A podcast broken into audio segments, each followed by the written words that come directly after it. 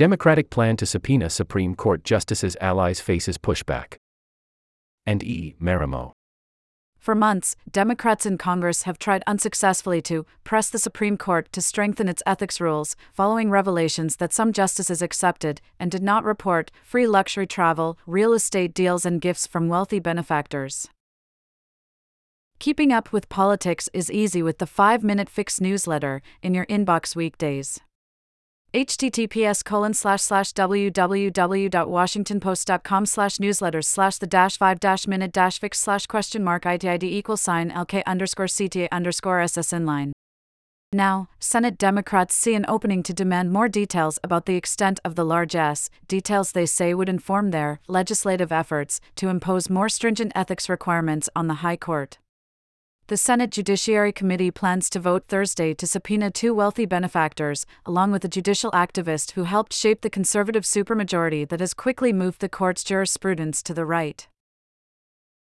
But the path to obtaining the information Democrats are seeking will be contentious. Without Republican support in the Senate, the subpoenas may prove difficult to enforce, despite Congress's well established, broad power to investigate the targets of the subpoenas, including activist Leonard Leo and Texas billionaire Harlan Crow, have pushed back aggressively against the Democrats' demands, defending not just themselves, but also Justices Clarence Thomas and Samuel A. Alito Jr. in lengthy letters citing past Supreme Court cases. Lawyers for Crow and Leo say the committee's requests are overly invasive, exceed the panel's authority, and are driven by politics rather than a legitimate need for information to pass.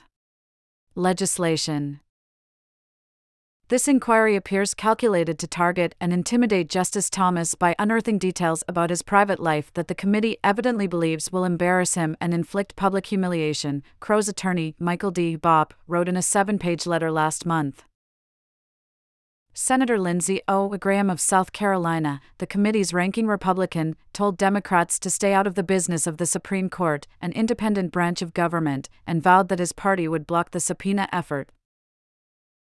You have lost your way, Graham said of the Democrats' plans during a committee hearing. I don't know why you did this but Senate Judiciary Chairman Richard J. Durbin, Democrat Illinois, is pushing ahead, seeking a list of all transportation and lodging provided to any justices and their relatives, occasions in which they provided entrance to any members only clubs, and all gifts or payments provided to any justice worth more than $415, which is the maximum value allowed for unreported gifts to judges and justices the subpoenas would go to Leo and California businessman Robin Arkley too, both of whom have refused to voluntarily provide the information over the last several months, and to Crow, who offered to turn over a limited set of information that lawmakers said was insufficient. They are not bit players in this crisis, and the information they hold is critical to understanding how individuals and groups with business before the court gain private access to the justices, Durbin said in a statement. Sparring over ethics. Under federal ethics law, top government officials from all branches of government, including Supreme Court justices, are required to file annual financial disclosures listing investments, gifts, and outside income. Democrats and court transparency advocates have criticized the High Court for lacking a binding ethics code specific to the nine justices and are pressing for disclosure rules as strict as those that apply to members of Congress. Scrutiny of the justice's activities off the bench intensified after ProPublica reported extensively on Thomas's failure over many years to disclose in his annual reports free luxury vacations and private jet travel he received from Crow, his longtime friend. Thomas also did not initially report Crow's purchase of three properties from Thomas and his relatives, or that Crow paid the boarding school tuition for Thomas's great nephew, of whom Thomas had legal custody. The investigative news site also revealed that Leo arranged for Alito to take a luxury fishing trip to Alaska in 2008 that included free lodging and private jet travel.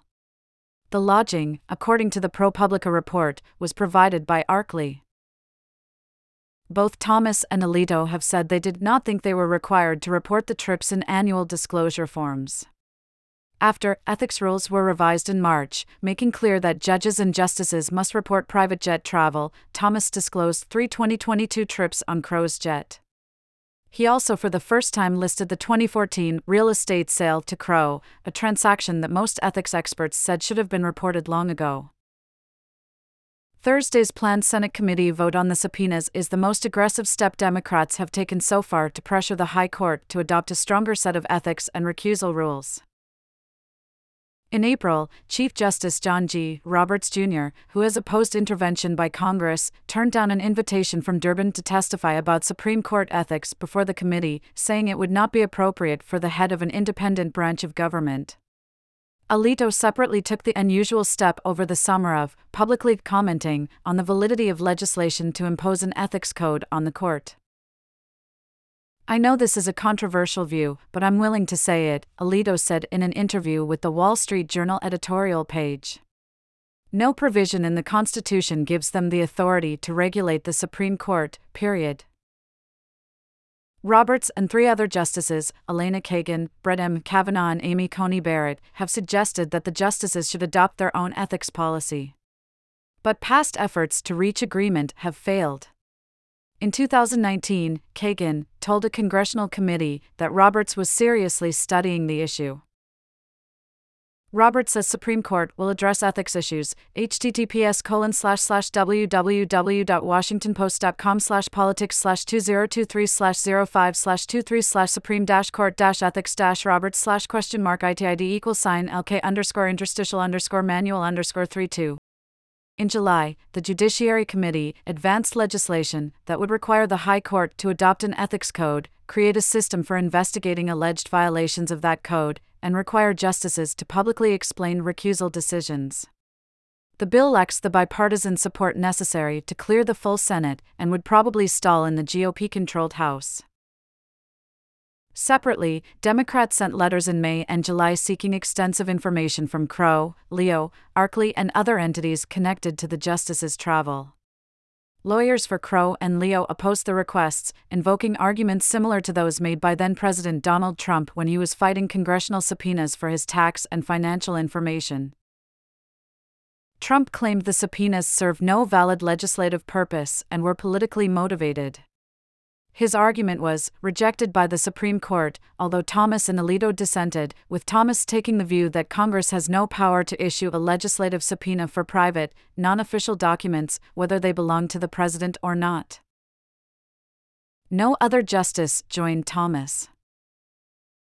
In their letters last month, lawyers for Crow and Leo similarly said there is no lawful basis for the committee's investigation because Congress has no authority to regulate the Supreme Court, and therefore the underlying proposed legislation would be unconstitutional. Crow and Leo accused the committee of targeting Alito and Thomas instead of more broadly examining events attended by other justices at elite law schools or sponsored by liberal legal organizations.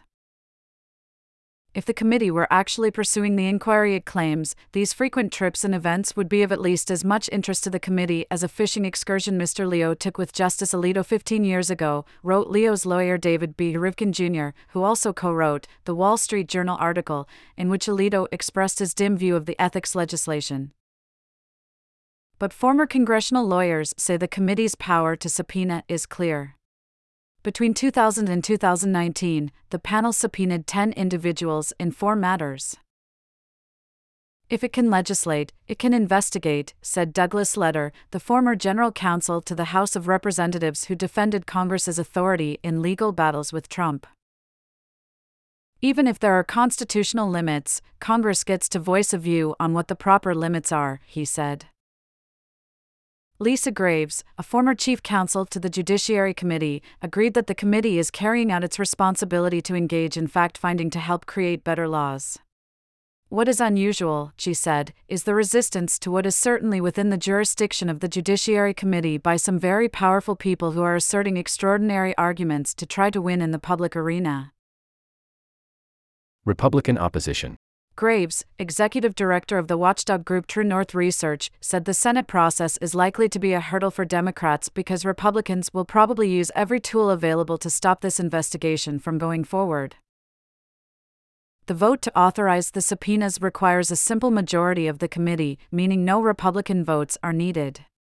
If the subjects do not comply, Democrats have two options. The Senate can seek civil enforcement of the subpoenas in court. That step requires a vote of the full Senate and would probably stall in the face of resistance from Republicans, who have dismissed the scrutiny of the justices as an effort to undermine the court's conservative supermajority. Or, the Senate could refer any failure to comply with a subpoena to the Justice Department for possible prosecution the House voted last year to hold several Trump advisers in criminal contempt of Congress for defying subpoenas from the committee investigating the January 6, 2021 attack on the Capitol. Those votes, mostly along party lines, sent the matter to the Justice Department. The Justice Department opted to pursue cases against former Trump advisor Stephen K. Bannon and former White House trade advisor Peter Navarro, both of whom were found guilty of contempt but they did not charge former Trump White House Chief of Staff Mark Meadows or Communications Chief Daniel Scavino Jr. Alex Aronson, a former chief counsel to Senator Sheldon Whitehouse, Democrat Rhode Island, and court accountability advocate, said there is nothing in the statute that requires a full Senate vote to make the referral to the Justice Department, although that has historically been the practice on the House side. Under prevailing norms, criminal contempt certifications do typically include a vote of the full chamber, he said. But ultimately, as a statutory legal matter, there is nothing in the statute that requires that full Senate vote.